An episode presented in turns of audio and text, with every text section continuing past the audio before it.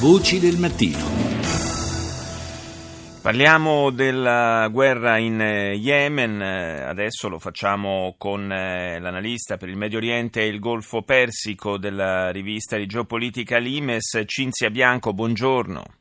Buongiorno a lei.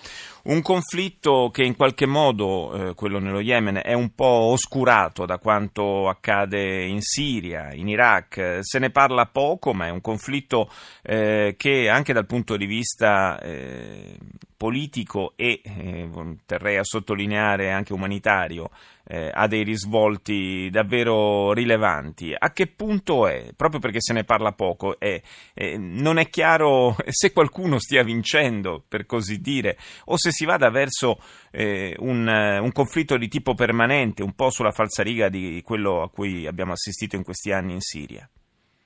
In realtà eh, la, diciamo, l'immagine è poco chiara anche sul terreno. Attualmente lo Yemen risulta eh, diviso in due grandi blocchi, quello a nord eh, che è ancora sotto il controllo oh, dei ribelli Houthi e che comprende anche la capitale Sana'a e quello al sud che è stato uh, liberato dalla coalizione a guida uh, dell'Arabia Saudita, ehm, appoggiato anche dagli Emirati Arabi e altri paesi del Golfo eh, che è stato liberato e che diciamo fa un po' capo ad Aden, l'altra grande città dello Yemen e anche un po' il suo cuore commerciale.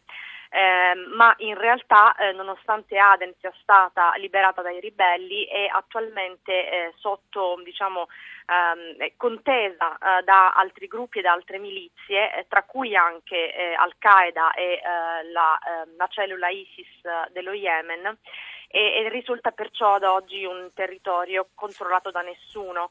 Mm. Eh, quindi eh, sì, diciamo, le confermo l'impressione che eh, il conflitto sia in un punto di stallo e che non, non è chiaro bene eh, chi, chi, vincerà o chi potrà diciamo, emergere. Nel frattempo le negoziazioni eh, che erano state lanciate dall'ONU sono completamente congelate perché nessuna delle due parti ha intenzione di appunto prendervi parte seriamente e l'emergenza umanitaria galoppa decisamente collocandosi senza dubbio immediatamente successiva a quella della Siria.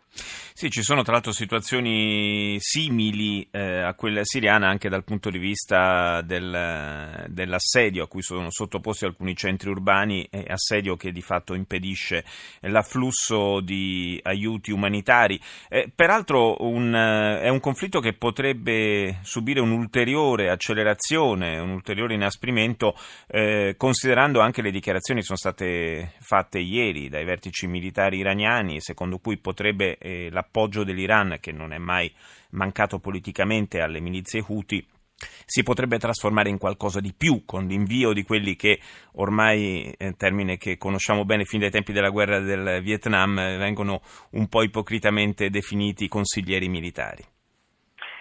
Eh, effettivamente questa è una strategia che l'Iran sta utilizzando diciamo, un po' eh, in tutta la regione, quella dell'invio dei consiglieri eh, militari cosiddetti.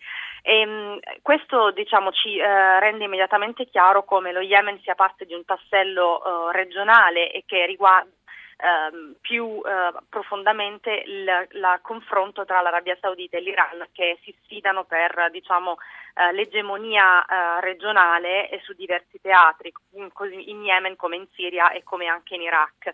Ehm, è preoccupante eh, sentire le ehm, dichiarazioni che sono state fatte recentemente perché significa che questa tensione sta eh, andando ancora a, mh, ad acuirsi. Eh, in questo momento ci sono all'interno sia dell'Arabia Saudita che dell'Iran eh, delle fazioni, delle parti diciamo, dello Stato, della leadership che hanno interesse a soffiare sul fuoco.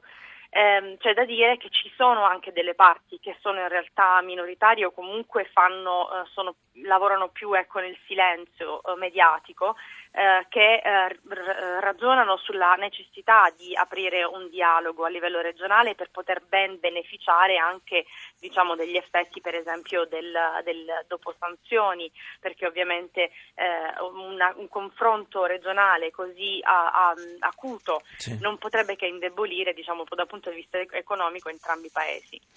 Grazie, grazie a Cinzia Bianco di Limes per essere stata nostra ospite.